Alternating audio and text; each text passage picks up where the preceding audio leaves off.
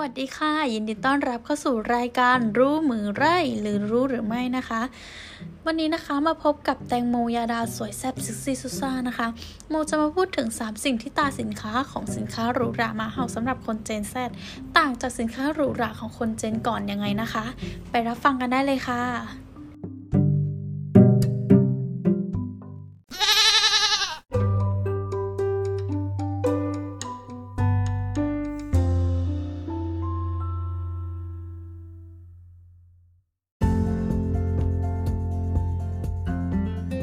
ก่อนอื่นเลยนะคะ ที่เราจะไปพูดถึง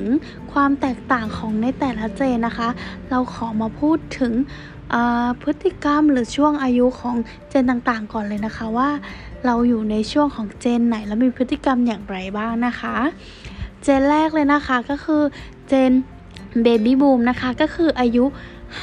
55-73 ปีนะคะ เจนนี้นะคะก็จะมีการเติบโตขึ้นมาด้วยการรับรู้ ของความยากลำบากของพ่อแม่ซะส่วนใหญ่นะคะ ก็จะไม่ค่อยยึดติดกับของแบรนด์เนมสักเท่าไหร่นะคะ ต่อมานะคะจะเป็นเจนเอนะคะเจนนี้ก็จะมีอายุตั้งแต่ 44 ถึง 54 ปีนะคะ ก็จะเป็นลูกหลานของเจน B ค่ะ ก็จะมีพฤติกรรมชอบอะไรง่าย ๆ ไม่ต้องเป็นทางการมากจนเกินไปนะคะ ก็จะไม่สนใจในเรื่องของสินค้าหรูหราสักเท่าไหร่นะคะ ส่วนในเจน Y นะคะ ก็จะมีอายุ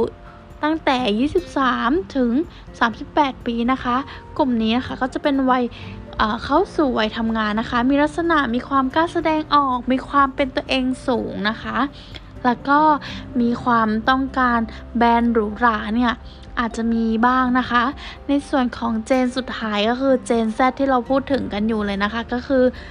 มีอายุตั้งแต่ 4 ถึง 24 ปีนะคะ เจนนี้จะเป็นเจนของวัยเรียนนะคะ ก็จะมีการเติบโตมาพร้อมกับสิ่งอำนวยความสะดวกมากมายที่อยู่ใน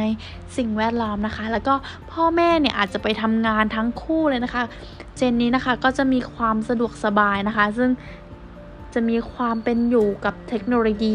กว่าทุกเจนที่กล่าวมานะคะ ซึ่งบอกได้เลยว่า เป็นเจนที่มีความทันสมัยและมีความตามแฟชั่นเทรนต่างๆนะคะ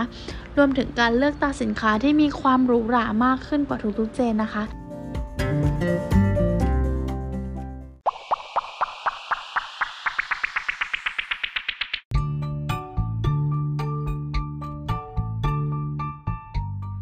ต่อไปนะคะโมก็จะมาพูดถึง ตาสินค้าของสินค้าหรูหราของเจน Z และต่างจากสินค้าหรูหราของเจนก่อนยังไงนะคะ ก็ไปรับฟังกันได้เลยค่ะ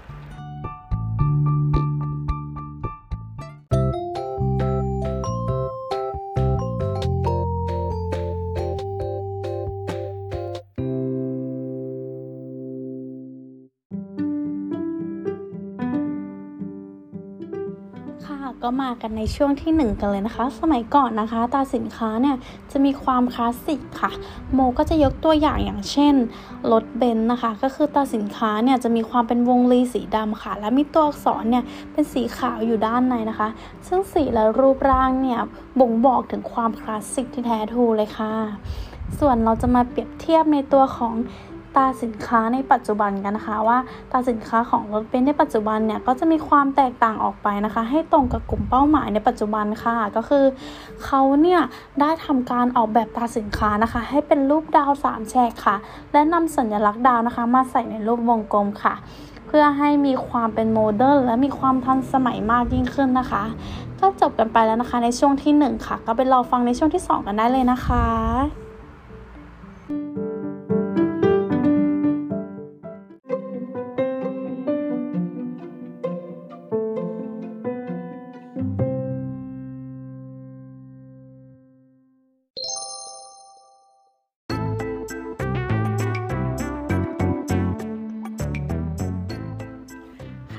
ก็มากันในช่วงที่ 2 กันเลยนะคะ เพื่อนๆมีความคิดเห็นยังไงกับข้อนี้บ้างคะ ที่ว่าคนเจนก่อนหรือคนรุ่นก่อนเนี่ยมีความตระหนักถึงคุณประโยชน์ของตาสินค้า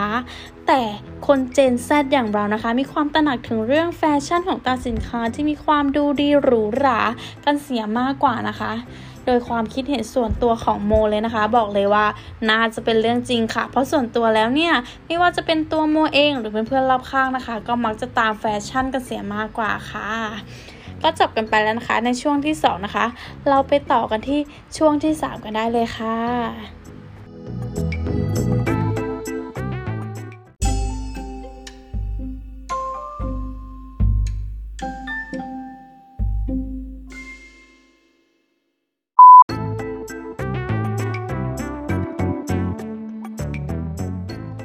มาพบกันในช่วงสุดท้ายนะคะ ในช่วงที่ 3 นะคะ ในอดีตนะคะ คนเจนก่อนเนี่ย จะมีการออกแบบตราสินค้าแบบคลาสสิกค่ะ และมีตัวหนังสือหรือตัวอักษรที่เป็นชื่อแบรนด์ประกอบอยู่ด้วยนะคะโมจะมายกตัวอย่างสินค้าที่เราคุ้นเคยกันดีเลยค่ะ ก็คือแบรนด์ Apple นะคะ เมื่อก่อนนะคะ Apple เนี่ยมีการออกแบบโดยการที่ใช้เรื่องราวของนิวตันในการค้นพบแรงโน้มถ่วงนะคะ ก็คือจะเป็นภาพ Apple เนี่ยตกลงจากต้นไม้สู่พื้นนะคะ ในส่วนของชื่อแบรนด์ของ Apple นะคะ ก็จะมีความยาวมากๆเลยค่ะ ที่ทำให้เราเนี่ย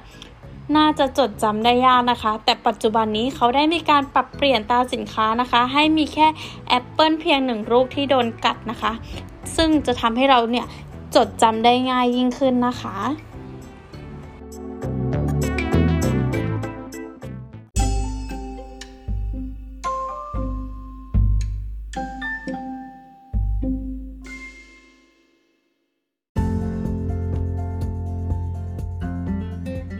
จากที่โมพูดไปทั้งหมดนะคะ